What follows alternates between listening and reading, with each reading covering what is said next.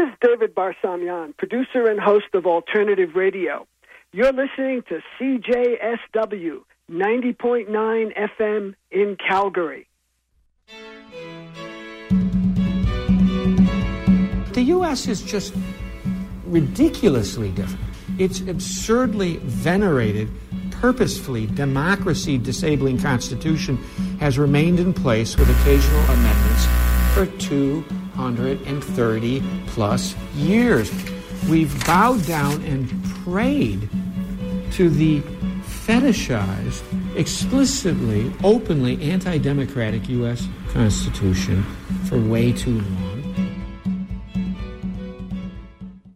That's Paul Street, and this is Alternative Radio. I'm David Barsamian. This edition of AR features Paul Street on the anti democratic U.S. Constitution. The title of this program may come as a surprise to some. The Constitution is considered by many in the United States as a sacred document. Its framers are venerated as demigods.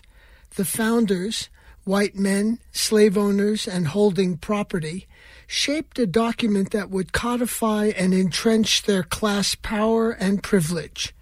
It was crafted to benefit the few at the expense of the many. The delegates in Philadelphia in 1787 made sure that the interests of the wealthy were secured and that democracy, rule of the people, was constrained and limited. The propertyless multitude, which James Madison recognized as the majority faction, was a danger, he said, to be contained. The unequal distribution of property was a political powder keg for the framers, hence the need to maintain, as Madison called it, the spirit and form of popular government with only a minimum of substance. Our guest today is Paul Street. He's an independent social critic, commentator, and award winning journalist. He's the author of many books, including The Empire's New Clothes and They Rule The 1% versus Democracy. His articles appear in Truthdig, Z, and Counterpunch. He spoke in Chicago. And now, Paul Street. We do live in an insane absurd historical moment. Inequality so extreme now that three absurdly rich people possess as much wealth between them as the bottom half of the population in the U.S. Economic power so concentrated that you can count on one hand the multi trillion dollar financial institutions that control the nation's economic and political assets. Six corporations together own more than half U.S. print electronic media. Three internet giants Google, Facebook, Amazon rule online communications and shopping. The presidency held by a narcissist, creeping fascist pseudo billionaire. He pretends to be a populist while doing everything he can to distribute wealth, power further upward. We have been hearing constantly for two plus years that Russia undermined our so called democracy, but majority public opinion has been essentially irrelevant in the American oligarchy for decades. In his response to Donald Trump's State of the Union address, Bernie Sanders cited one poll after another showing that most Americans support progressive social democratic things like single payer health insurance, free college tuition, workers' rights to organize, collectively bargain, a doubling of the minimum wage, progressive taxation, green jobs programs to give people decent employment while helping, by the way, save the planet. Great. So what? Who cares? In the United States, a recent authoritative political science text reports, quote, government policy reflects the wishes of those with money not the wishes of millions of ordinary citizens who turn out every two years to choose among the pre approved, money vetted candidates for federal office. In 2019, as in 2015, Sanders is the only remotely viable presidential candidate actually running in accord with majority public opinion, but the notion of him getting a major party presidential nomination is in all likelihood, again, a pipe dream. The Democratic Party isn't about social and economic justice, democracy, or ecological survi- survival. It isn't even mainly about winning elections. It's about serving and colluding with corporate sponsors and climbing the neoliberal capitalist oligarchy. Think Bill NAFTA Clinton, the multimillionaire head of the Clinton Foundation. Think Barack Trans Pacific Partnership Obama, who has entered the economic oligarchy now as a reward for his dutiful service to the nation's unelected dictatorship of capital. I've said it before, I'll say it again. The dismal, dollar drenched Democrats prefer losing to the right, even a creeping fascist white nationalist right, over losing to the left, even the explicitly non radical social democratic left in their own party. Forget the politicians, George Carlin used to say. The politicians are put there to give you the idea that you have freedom of choice. You don't. Carlin said. You have no choice. You have owners. They own you. They own everything, Carlin said. They own all the important land. They own and control the corporations. They've long since bought and paid for the Senate, the Congress, the state houses, the city halls. They got the judges in their back pockets, and they own all the big media companies, so they control just about all of the news and the information you get to hear. They spend billions of dollars every year lobbying to get what they want more for themselves and less for everybody else. But I'll tell you, George Carlin continued, what they don't want. They don't want a population of citizens capable of critical thinking. They don't want people who are smart enough to sit around a kitchen table and think about how badly they're getting by a system that threw them overboard 30 years ago. It's called the American dream, George Carlin said, because you have to be asleep to believe it in the nation's reigning dollar drenched party and election system, as in its legal system, as in its media system, as in its educational systems, including its college entrance systems, as we were recently reminded, money talks and bone walks. Now I'll say something really scandalous. If you put on your historical earbud and listen hard through the ages, you just might hear the United States' big, wealthy powdered wig wearing merchant capitalist and slave owning founding fathers laughing about this big, messy state of class rule that we are in. I'm always amused when I hear some political talking head denounce some modern day plutocratic outrage as contrary to the noble and democratic intent of our holy founding fathers. David Barsamian likes to call them the founding finaglers. It's total nonsense. People need to do their damn history. Democracy, the rule of the majority, was the last thing the nation's aristo Republican founders wanted to see break out in their infant republic. Drawn from the elite propertied segments of the new nation, most of the delegates to the 1787 Constitutional Convention shared their compatriot John Jay's view that those, quote, who owned the country ought to govern it. As celebrated U.S. historian Richard Hofstadter noted in his classic 1948 text, the first serious history book I ever read, The American Political Tradition and the Men Who Made It, in their minds, Hofstadter wrote, liberty was linked not to democracy, but to property. Democracy was a profoundly dangerous concept to the framers, to the nation's young arch- to the young nation's architect. Democracy meant, and here I'm quoting Hofstadter, unchecked rule by the masses. It was certain, in Hofstadter's word, to, quote, bring arbitrary redistribution of property, destroying the very essence of liberty. Liberty was about property, not democracy, to the founders. As constitutional historian Jennifer Nedelsky notes, protection of property, meaning the people who own large amounts of it, was the main object of government for all but one of the United States Constitution's framers, lonely James Wilson.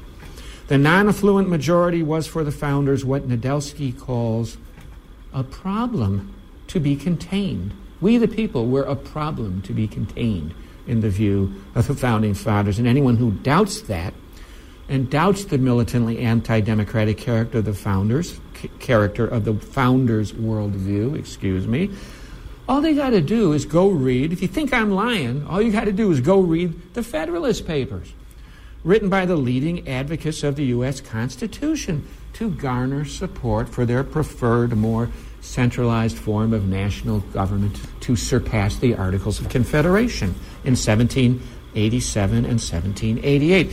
In Federalist number 10, holy founder James Madison argued that democracies were, quote, spectacles of turbulence incompatible with the rights of property. Democratic governments gave rise, Madison wrote, to factious leaders who could kindle a flame among dangerous masses for wicked projects like the abolition of debts and horrors of horrors, a more equal division of property. Okay? This isn't, you know, Michael Parenti or some radical Marxist in the 20th century writing about those horrible, terrible founders. This is the founders themselves in language that can be found in the Federalist Papers. Extend the geographic sphere of the U.S. Republic, Madison wrote, and it will joyfully become more difficult for all who feel it to discover their own strength and act in union with each other. A big republic would be good because it would spread people out further and make it less likely that they would actually be able to unite and fight collectively for their class interests from the bottom up. At the Constitutional Convention in Philadelphia, Madison called for an upper U.S. legislative assembly, an American House of Lords comprised of elite property holders, which is, of course, the U.S. Senate. The Senate, he hoped, would checkmate a coming rise in the proportion of Americans who will labor, Madison wrote, under all, under all the hardships of life, and who will secretly sigh, Madison wrote, for a more equal distribution of its blessings, of life's blessings. In other words, that they'll call for a more equal, egalitarian distribution of property and wealth. Madison worried that the propertyless and property poor American majority might in time, quote, outnumber those who are placed above them.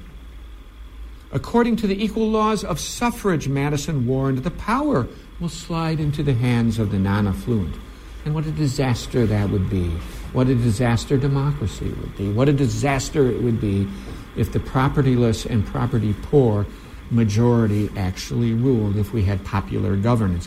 My favorite Federalist paper, though, is number 35 by Alexander Hamilton, the, first, uh, the future first U.S. Secretary of the Treasury. Hamilton argued that the common people found their proper representatives among the small class of wealthy merchant capitalists. The idea of an actual representation of all classes of people by persons of each class, Hamilton wrote, is altogether visionary. The weight and superior acquirements of the merchants render them more equal than the other classes, wrote Hamilton. Their, their, their, superior weight and vision render them more equal than the propertyless majority. Somebody please tell Broadway's Lin Manuel Miranda about the language in Federalist number 35. Alexander Hamilton was not only not Puerto Rican and not black, he was white. Not only that, he was a militantly anti democratic classist. The New England clergyman Jeremy Belknap captured the fundamental idea behind the U.S. founders' notion of what they like to call popular government. Let it stand as a principle, Belknap wrote to an associate in the late 1780s as they were deliberating on the Constitution. Let it stand as a principle that government originates from the people, but let the people be taught that they are unable to govern themselves. The sovereignty of government emanates from you. You, however, are unable to govern yourselves. Uh, but of course, it wasn't just about teaching the people that they were incapable of self rule. Our, I mean their, holy constitution was designed to make sure that the popular majority couldn't govern itself, even if it thought it could. Even if it got the crazy, wacky Looney Tunes wild, radical Marxist idea in its head that it could govern itself. The Constitution was structured in, in, in, in such a way as to make damn sure that they couldn't actually do it. And so the rich white fathers, our holy founders, crafted a form of government that was a monument to popular incapacitation with the explicit stated purpose of keeping the majority and the specter of democracy at bay. Constitution divided the federal government into three parts. With just one half of one of those three parts, the House of Representatives, elected directly by the people, a category that, of course, at the time excluded blacks, women, Native Americans, and propertyless white males. In other words, it excluded most of the human beings living in the early republic. The Constitution set up elaborate checks and balances to prevent the possibility of the laboring multitude influencing policy. It introduced a system of rigidly fixed, steeply time staggered elections two years for the House, six years for the Senate, four years for the presidency precisely to discourage sweeping all at once popular electoral rebellions. That's explicitly the purpose to prevent that from happening in the discussions in the Constitutional Convention. They created a Supreme Court appointed for life by the president with confirmation restricted to the upper chamber of propertied elites. And the High Court was granted veto power over legislation or executive actions that might too strongly bear the imprint of the wretched multitude, the propertyless and property poor rabble who seek who might secretly sigh for the uh, more egalitarian distribution of wealth. The Constitution's curious and bizarre, and if you're from the United States, it's always fun to try to explain the Electoral College to people from other countries. And they're like, huh? the Constitution's curious electric electoral college, you know, college, I always say they, you know, they flunked the democracy entrance exam. Uh, you know, the, the, the, Constitution's curious electoral college innovation guaranteed that the popular majority would not directly select the U.S. president, even on the limited basis of one vote for each propertied white male at the time. And of course, as we all so painfully know, the Electoral College is still in effect.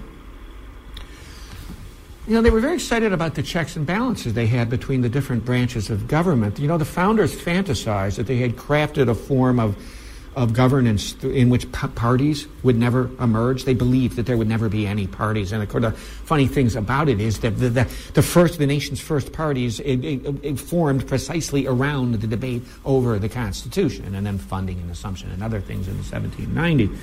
Checks and balances between the different branches don't mean very much when one party controls all or most of the branches as has occurred repeatedly in American history, and as still sort of goes on, except for one half of the Congress, that is the House of Representatives right now. Now, it's true that the Constitution's Article 5 provides a mechanism technically permitting we, the people, to alter the nation's charter. But the process for amending the U.S. Constitution was and remains exceedingly difficult, short of revolution and or civil war. As progressive Constitution critic Daniel Lazare has observed, moments after establishing the people as the omnipotent makers and breakers of constitutions, the Constitution announced that changing so much as a comma of the Constitution would require the approval of two thirds of each House of Congress plus three fourths of the states. The people did not assert their sovereignty in 1787, rather, the founders invoked it once they uttered the magic incantation, they hastened to put the genie back in the bottle by declaring the people all but powerless to alter their own government. Now, you know, progressives have long advocated constitutional amendments to more properly align our politics and our policy with public opinion, but Article 5 is typically just too steep a barrier, and that's on purpose. Under its rule today, 13 of the nation's 50 states can disallow constitutional changes while containing just 4% of the nation's population. You can stop constitutional amendment with 13 states, and you can go find four uh, you can go find 13 states that have 4% of the whole population. So states containing 1 in 25 Americans altogether can veto a constitutional amendment. It took the secession and military defeat of the slave South between 1861 and 1865 to pass amendments abolishing slavery and granting citizenship and suffrage to black human beings in the U.S. South. And of course, much of that was subsequently rolled back, and sort of a de facto form of slavery and disenfranchisement was instituted in the late 19th century in the Jim Crow era. Now, the Constitution is no small part of how a majority progressive nation. I mean, it's one of the stunning things about us. If you look at the public opinion data, the surveys on policy, the majority of the country is like Bernie Sanders social democrats. They're kind of left center progressive. Uh, the Constitution is part of how such a country that votes primarily, with not so much enthusiasm, but primarily for centrist Democrats, is ruled by arch reactionary white nationalist Republicans. So, what if the GOP is viewed unfavorably by 60% of the U.S. population? The Electoral College renders the overall popular presidential vote largely irrelevant. It gives each state an extra vote for both senators that they send to Washington, no matter how small their populations are. The Electoral College triples the clout of the nation's eight smallest states and doubles that of the next six smallest states relevant, relative to their populations. For the fifth time in history and the second in this century, two years ago, the democracy flunking electoral college installed a president who failed to win the popular vote. In Trump's case, by 3 million votes. That's the biggest all time popular vote losing president of all time. And I'm not trying to express any particular sympathy for Hillary Clinton because she knew the rules of the game going in. You know, this is the, the Electoral College rules are pretty clear. Okay, so I'm not feeling sorry for her, but anyway, Trump's in there, and he lost the popular vote by 3 million votes. Donald Trump made it into the world's most powerful job thanks in part to the Electoral College, which renders presidential campaigning irrelevant and close to non existent in most of the nation. If most of you are longtime, full time Illinoisians, and unlike me, have never lived in a contested state, I have. I've lived years in Iowa. Most of my life, I've lived in uncontested states. Uncontested states, you don't know what a presidential election is. You really don't. You might have an idea of it from TV. But we're down to about, what, 12 states now, 15 states that actually have a presidential election. But thanks to the Electoral College, why bother? Blue, Illinois is blue in advance, which means all the electors are going blue. Why really bother with the, the Deep South? They're already red in advance, which means all the electors are going, all the electors there are going on the Republican side. It's only places like North Carolina, Pennsylvania, Ohio.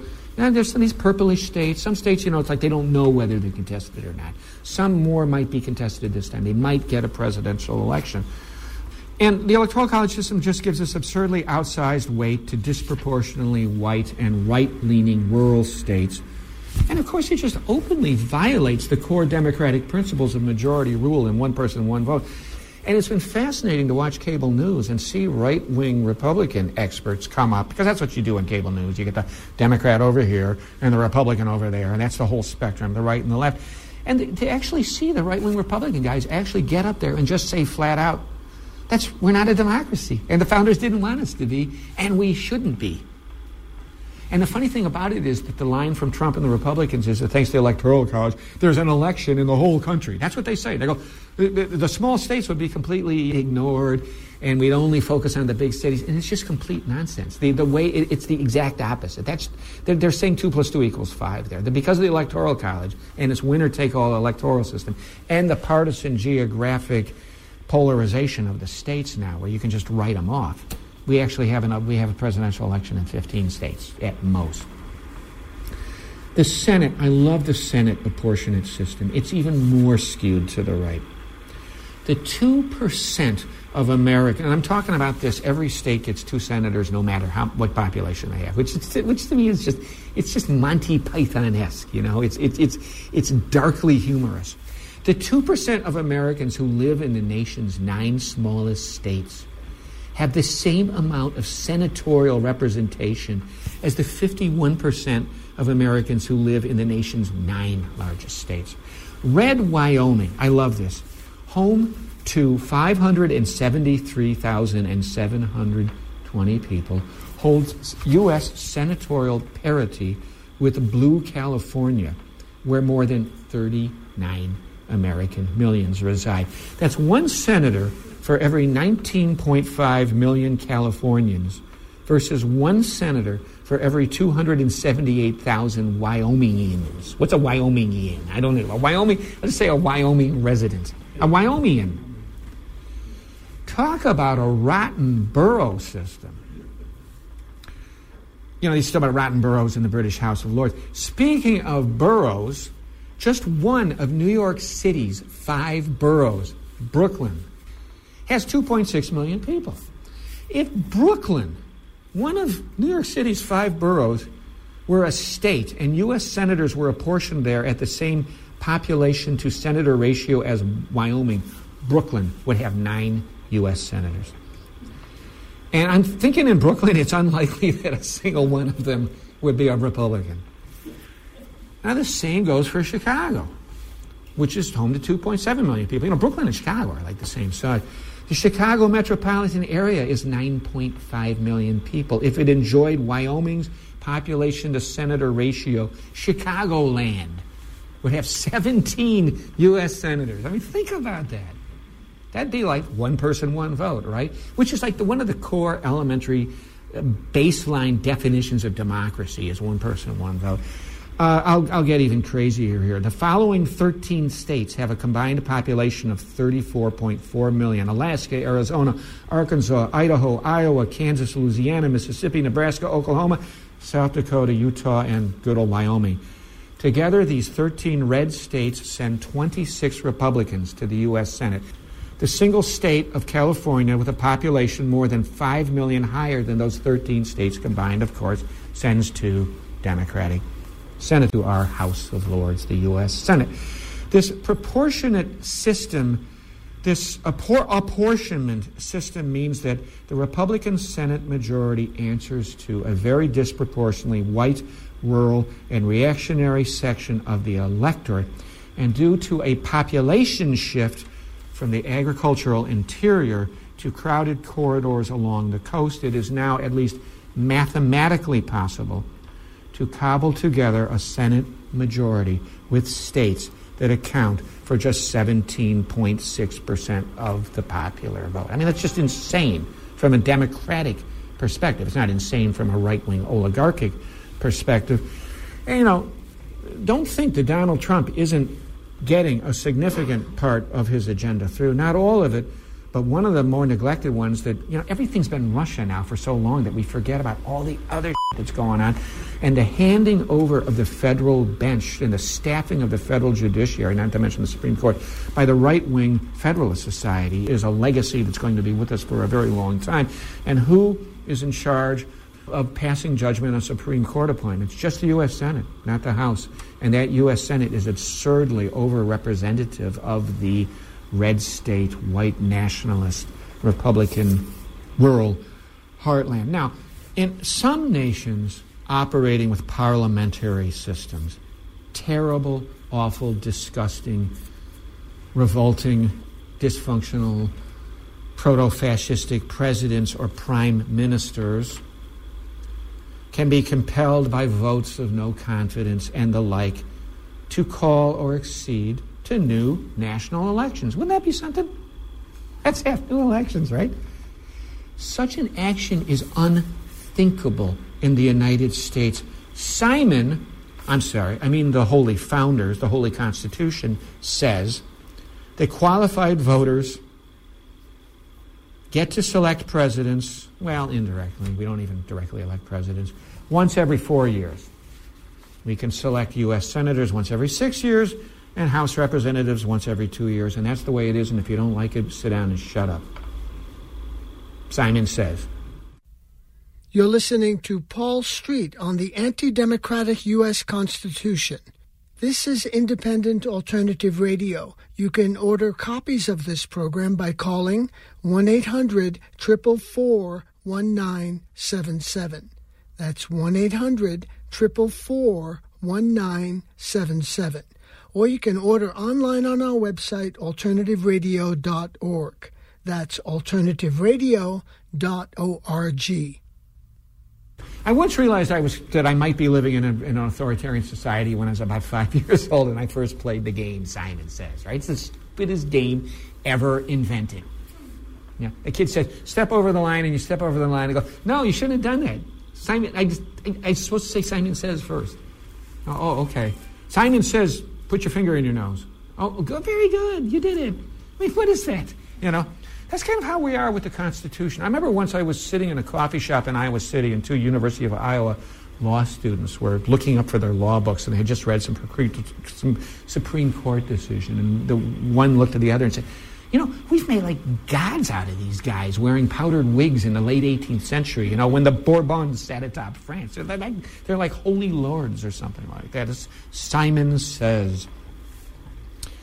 Um, as George W. Bush's White House spokesperson Dana, Dana Perino explained in March of 2008, when a journalist asked her if the citizenry should have input on U.S. foreign policy, you know, like every day, like between elections. Dana Perino said, Well, you had your input. The American people have input every four years. And that's the way our system is set up. Cheney said something like that, too. I'm not driven by polls. I don't care what people think. We were elected. Well, but Perino and Cheney were on strong constitutional ground. Pathetically enough, constitutional Simon says you get to select a president indirectly in a voting booth for two minutes or so once every 1,400 days. Well, except you don't actually vote for the president.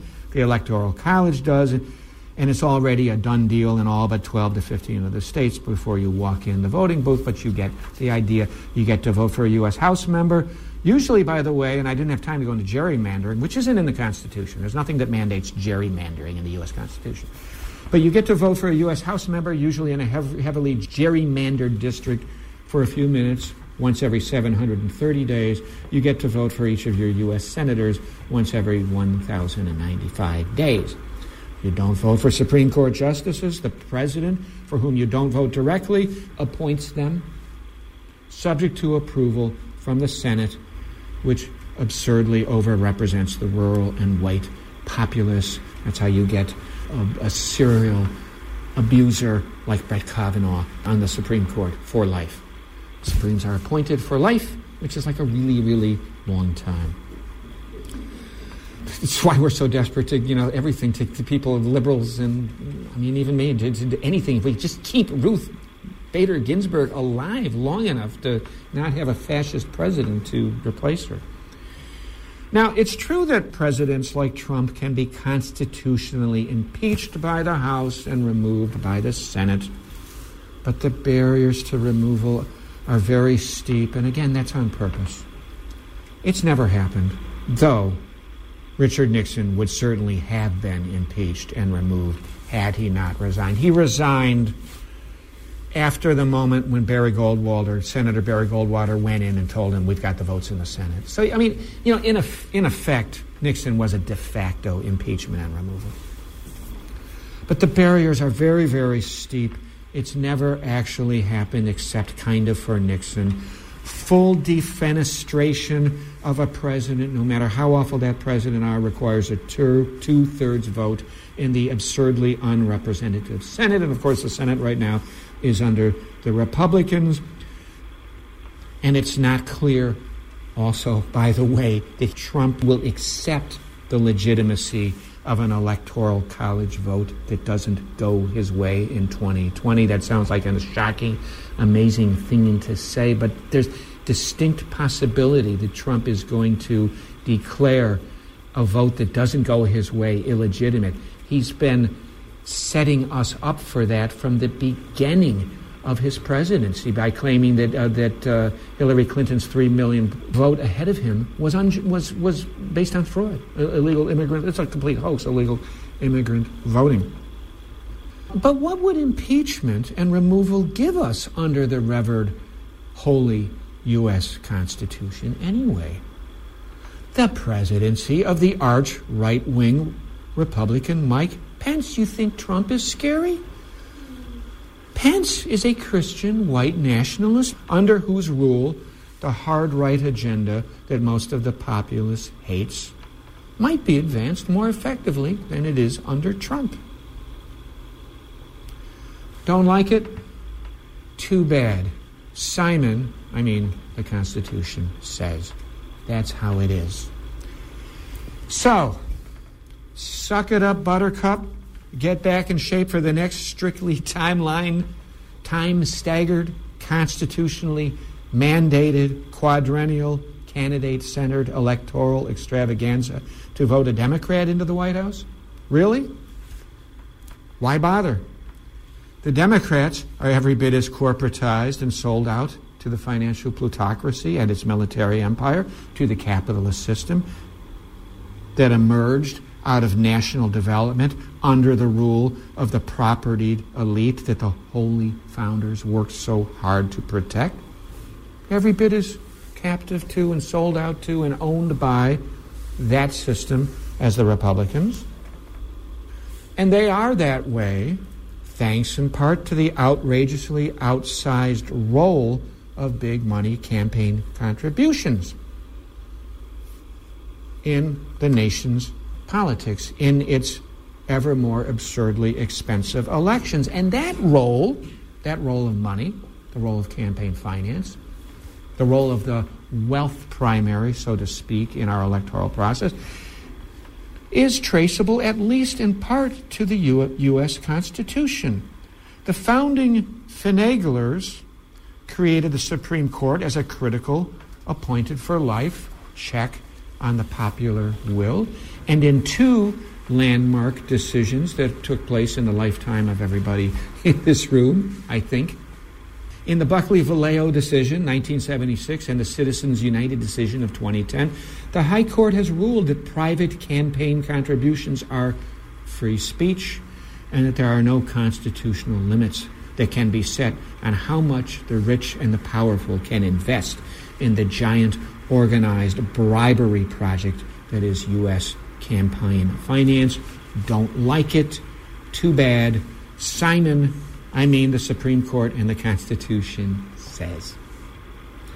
Want to form a politically relevant, more genuinely progressive and egalitarian third party beyond the radically regressive and reactionary Republicans and the dismal dollar drenched Democrats? Hope the Founders' Holy Charter is not on your side. It encourages winner take all, first past the post elections tied to specific geographical districts. There's no provision in it for proportional representation to accommodate and create room for third or fourth parties that are never ready at the first election that they roll out their uh, agendas to compete and win pluralities in American elections. You don't like it, neither do I, neither do most Americans. Most Americans forever have told pollsters that the two big money major parties do not adequately represent the actual spectrum of political opinion in this country. And again, so what? Who cares? Too bad. Simon says, sit down and shut up. So, what is to be done? Everything. You don't have to have a decent constitution in place to engage in class struggle and the fight for the common good. The Bolsheviks didn't need a good constitution. There wasn't any constitution at all to make the Russian Revolution in 1917. Electoral politics, constitutional interventions, and congressional investigations and Mueller reports are not the only or even the leading politics that matter or ought to matter most to a real functioning left.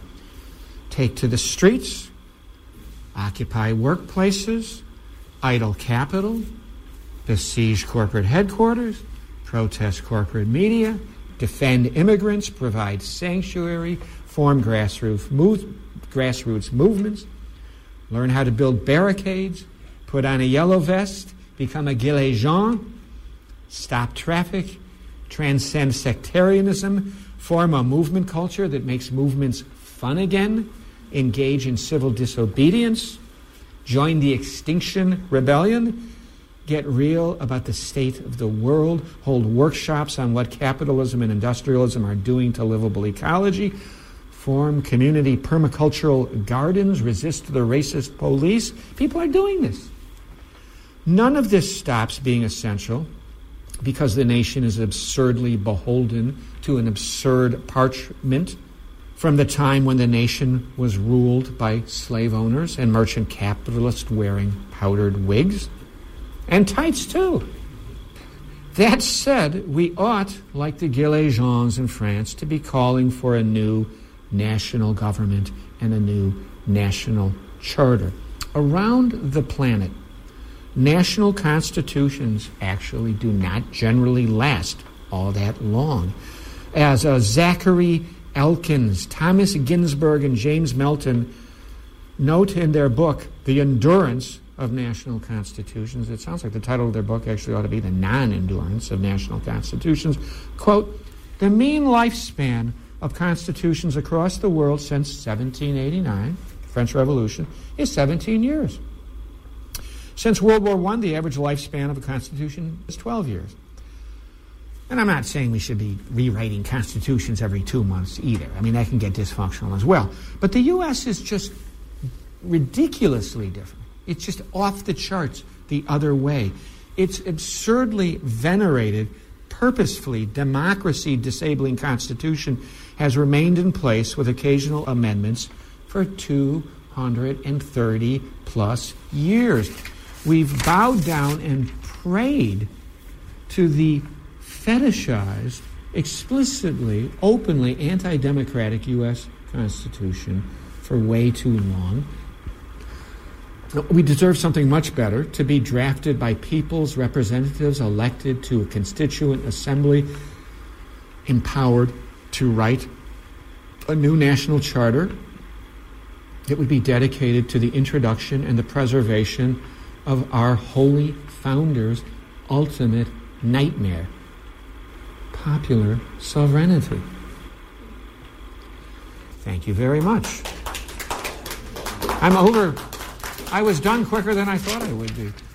But oddly enough, and curiously enough, that has actually emerged in the Gilets Jaunes movement. There's an explicit call for a Sixth Republic in France uh, and for a rejection of the fetish of uh, so called bourgeois representationalism and a call for direct democracy. Imagine that.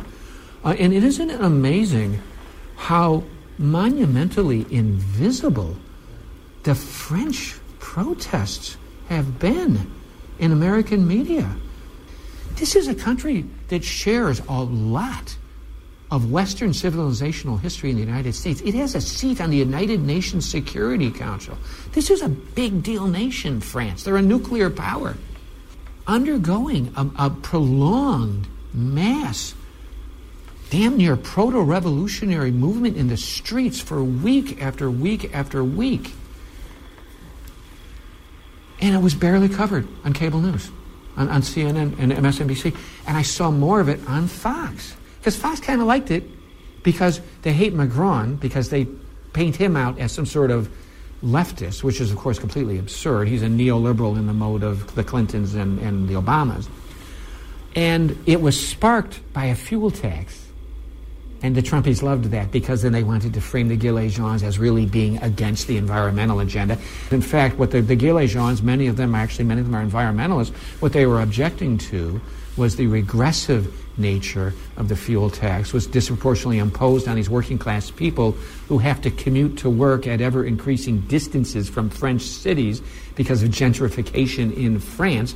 And also, it was a tax that had come in the wake of the repeal of the famous social wealth tax in France, too. In other words, they were saying, why should we have to disproportionately pay for efforts to stem climate change. They weren't, you know, and, it turns out they're not anti-climate. They're, they're, they're not against healing the planet and all that. But in any event, not even on the radar screen of our media. I'm trying to remember at the time Gilets Jaunes was going on, what was obsessing uh, national media at the time. Oh, there was the shutdown stuff. Yeah, we were all about the shutdown stuff. And of course, we've been obsessed about Russia. You would think there's just nothing but Russia's alleged oligarchic overthrow of our purported democracy for just about the last two years, right? You know, I did a paper on Truthdig, or I think it was Counterpunch somewhere. It's like, who will save our democracy from the oligarchs? The American oligarchs. Bob. You know, there's. A, I want to interject a little bit. There's nothing wrong with saying that. You know that it's grim. I, the, the one thing I like about this Extinction Rebellion group, which has come up, is that they reject, and they do this in an exist, in kind of a spiritual Buddhist existential kind of way.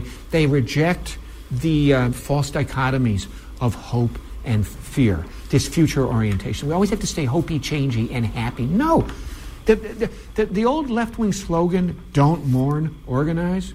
I don't want to be organized by anybody that doesn't, how to, doesn't know how to mourn. Properly mourn the situation we're in, deal with it. And, and take your future and then, and, then, and then get real about where we are. That's where actual action that might matter begins. And the ER slogan is hope dies, action begins. And I actually like that. Because yeah. we live in the present moment, and hope and fear, but both take us out of it. The, the, the, earth is our witness. The real world that we're living in, where livable ecology is now seriously in danger. And, and human extinction is something we can actually talk about by 2100. Deal with that and then get serious and operate from there, not from some future type of thing. I just, I had to say that. Go look up and see if you can find a brilliant essay that, you know, that Brooklyn based left business observer guy, Doug Henwood, wrote in, I think it was March 2008. And it was all about Obama. And he, like me and Glenn Ford and a bunch of us on the left, particularly people from Chicago who knew the Obama phenomena as a Chicago and Illinois phenomena before the national one. We, you know, we knew what he was going to be all about all along. And, and Henwood, very sharp, very cynical, brilliant guy, you know, knew what Obama was going to be advancing. He did an article called "Would You Like Some Change with That?" but he said there is hope in Obama, and he said the hope is when it gets crashed, when it hits the wall, when he's excited all these young people and got them all thinking, and he made the new left analogy with JFK. You know, all the, the youth, the young people, the, the, the, the Ivy League charisma, the telegenicism of JFK, you know, hitting that wall of corporate and imperialist crap, you know, and it's like the wake up to the youth of that. And I think some of that happened to some extent. I think it took a while with um, you know, with Obama. But I think some of that happened. I think I think that's how Occupy happened. And, and you know, Occupy was a big deal that then screwed up. They they like went right up to the edge of saying we should nationalize the financial institutions, and then it's like, nah, we don't actually have policy demands. Or, I mean, could they have at least said financial transaction tax? I, think that might have resonated with a lot of us. But anyway. You know, there was a class of Obama supporters, and I knew them. I, I ran into some of them in Iowa City. In some ways, they were the worst I would give the left critique of Obama. He's really a vacuous to repressive neoliberal. And they go, yeah, you're right.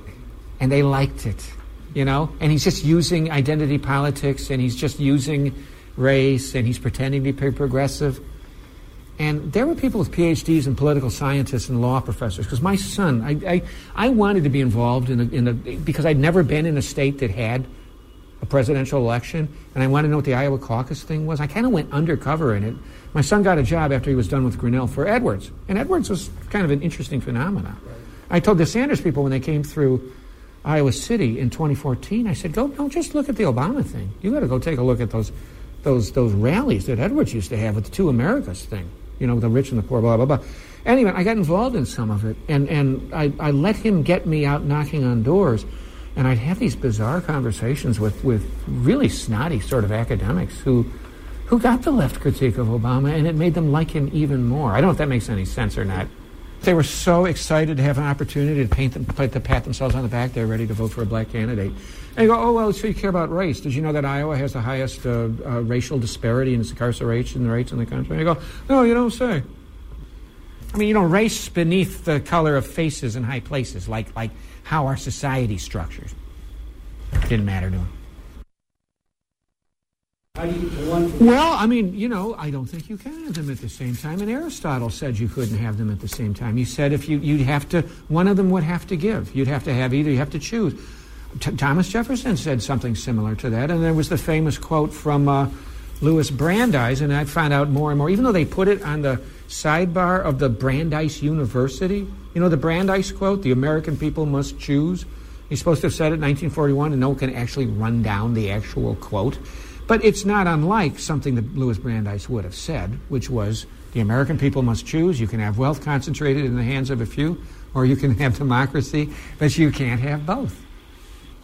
I would elaborate upon that in saying that if Louis Brandeis actually said that or wrote that, he was denouncing capitalism as anti democratic because Thomas Piketty showed in his book that Marx was right and that capital and that Webster's my, my collegiate, uh, my gigantic version of the collegiate Webster's dictionary definition is correct. It has in its definition of capitalism, it has an inherent tendency towards an increasing concentration of wealth. So then you then you're with Ellen Meiksins Wood, the recently deceased Canadian York University Marxist who wrote a book called Democracy Against Capitalism. They just are incompatible with one another. I don't think you can, but you can certainly fight and struggle and try to have some countervailing power from the bottom up which we had to some extent in the 20th century, largely through unions. My main candidate for the most underestimated factor that never gets mentioned behind the rightward drift of American politics is the fact that we had a union density rate of like 40% when I was a little kid, and I think it's under 10% now. And the private sector is down to 6%. So even just by the, the rules of the game of capitalist politics, you just don't have that. Um, you know, it is it is absolutely extraordinary how close Sanders came to winning the Democratic nomination in 2016, I, and I mean with no business. They've crunched the numbers on this. He didn't have a single corporate business donation. That just doesn't happen. So something's going on out there. You know, 57% of registered Democrats call themselves socialists now. If you dug down into that poll and looked at millennial Democrats, I guarantee you it's two thirds. How the, how the heck did that happen? You know, and that's James Madison's nightmare. I mean, I, that's a whole topic in and of itself. I have ideas on that, but we could be here forever. I think capitalism, as experienced by young people, which is actually the, they're the first generations that they're, they're going to be worse off than their parents' generation, and it percolates down to middle class kids now, with, thanks to the student debt thing. It's all over the media now. It's all over the media politics culture, and you all you got to do is turn on CNN and MSDNC, and, and it's the first word out of these commentators' mouths, and, and it's not just from the right. You know, it, it's it's weird. We're in a, we have a new type of McCarthyism now. We have a new McCarthyism. It, it, classic McCarthyism was about the Cold War era. Now the Soviet threat and the socialist threat have been split apart from one another and the Democrats are running this whole Russia line, and, and it gets called neo-McCarthyism, but in, it is and it isn't. It is that on the foreign policy level, it is because the enemy is Russia. The problem is that Russia, what some of my Trumpenleft fans don't seem to understand this. I mean, not my no. Some of my online Trump, what I call Trumpenleft friends, not fans, don't seem to even get it that they dismantled socialism in the Soviet Union and they tore down the Berlin Wall, and it's now kind of a fascist right wing oligarchy right now that no one wants to be like friends capitalists, for God's sake. So, but Russia did it, Russia did it, but it's not socialist anymore. And then the great moment in a State of the Union address where Trump actually said, Let us all now pledge that the United States will never be a socialist country. I never thought I'd hear something like that in the State of the Union address.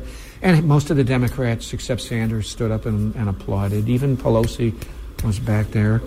You know, I don't know. I don't know. I, I don't know how these guys, these Wilkes-Barre guys and these Iowa guys, respond to socialism. That's an interesting thought. Now, he, now he was suggesting that Sanders would have won some of these guys, and I and I think he might have. I think they're split. I think they. I think they're. I, I don't think they're all. I don't think you can homogenize all of them thing about this, is really, there's this interesting line in Jason Stanley's book about fascism, about how fascists get to benefit from seeming authentic because the corporate domination of the liberal politics exposes the liberal politicians like Obama and Hillary as so deeply inauthentic. And they mouth all this politically correct kind of multicultural stuff, and it all comes off as just gibberish in defense of a, of a globalist corporate state. And Trump just walks into that like fascists do, like Bolsonaro in Brazil, like the guy in charge of Hungary, like the guy in charge of Poland. They just walk in with this plain talking Archie Bunker type of attitude. I'm not going to worry about what I say anymore. And it looks authentic. Sanders had a little bit of that just barrel chested you know, truck driver from Brooklyn kind of thing, getting up there and being pissed off at the uh, at the one percent, and not sounding like someone from Yale or Harvard. Which I mean, Hillary's Yale law. That's not even Harvard law. That's one step above, man. Rachel Maddow's got a PhD in political science from Oxford, for Christ's sake. Thank you all. See, we have a small group and still have fun, so it worked out. You were just listening to Paul Street on the anti democratic U.S. Constitution. He spoke in Chicago on March 23, 2019. Paul Street is an independent social critic, commentator, and award winning journalist. He's the author of many books, including The Empire's New Clothes and They Rule The 1% versus Democracy. This program is produced by Alternative Radio based in Boulder, Colorado. We are independent and in our 33rd year of broadcasting. We're part of the nonprofit media organization Rise Up. We feature progressive voices rarely heard in the corporate media, such as Chuck Collins, Michael Parenti, Winona LaDuke, Michael Yates, Shoshana Zuboff, and Ralph Nader. To access our complete audio and book catalog, just go to our website, alternativeradio.org. Again, our website where we are podcasting, alternativeradio.org. To place a credit card order for CDs, MP3s, or written transcripts of today's program, Paul Street on the anti democratic U.S. Constitution, call us at 1 800 444 1977. Again, that number is 1 800 444 1977. Or you can order on our website, alternativeradio.org. Dale Lehman recorded the program. Joe Ritchie is our general manager and editor. I'm David Barsamian. Thank you for listening.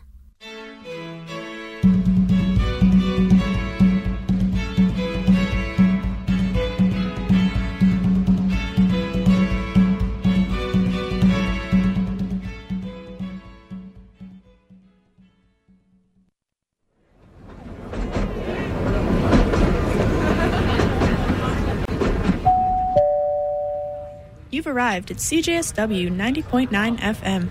We're currently broadcasting in Calgary across Treaty 7 land. Next stop, University Station.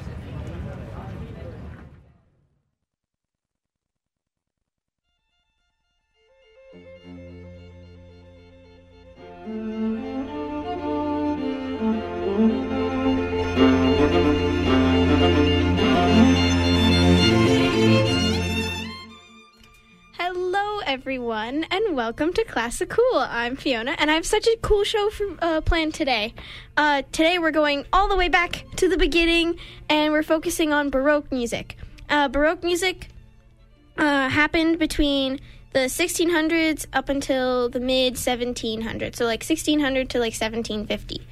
Uh, and it was really kind of the first a real classical music uh, era. I mean, you had like Gregorian chants before and like Renaissance music before, but really Baroque music is the first, like what we consider today to be classical music.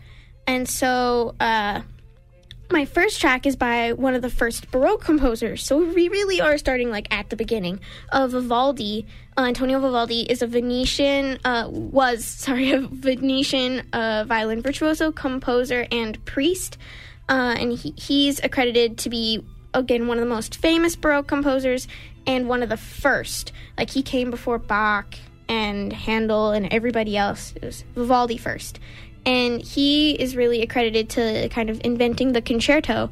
Uh, and he wrote over 500 of them. He uh, composed like many for many, many, many for violin that are st- a lot of them still played today. And his most famous work is actually uh, the Four Seasons, which you probably know, and that is a concerto for violin.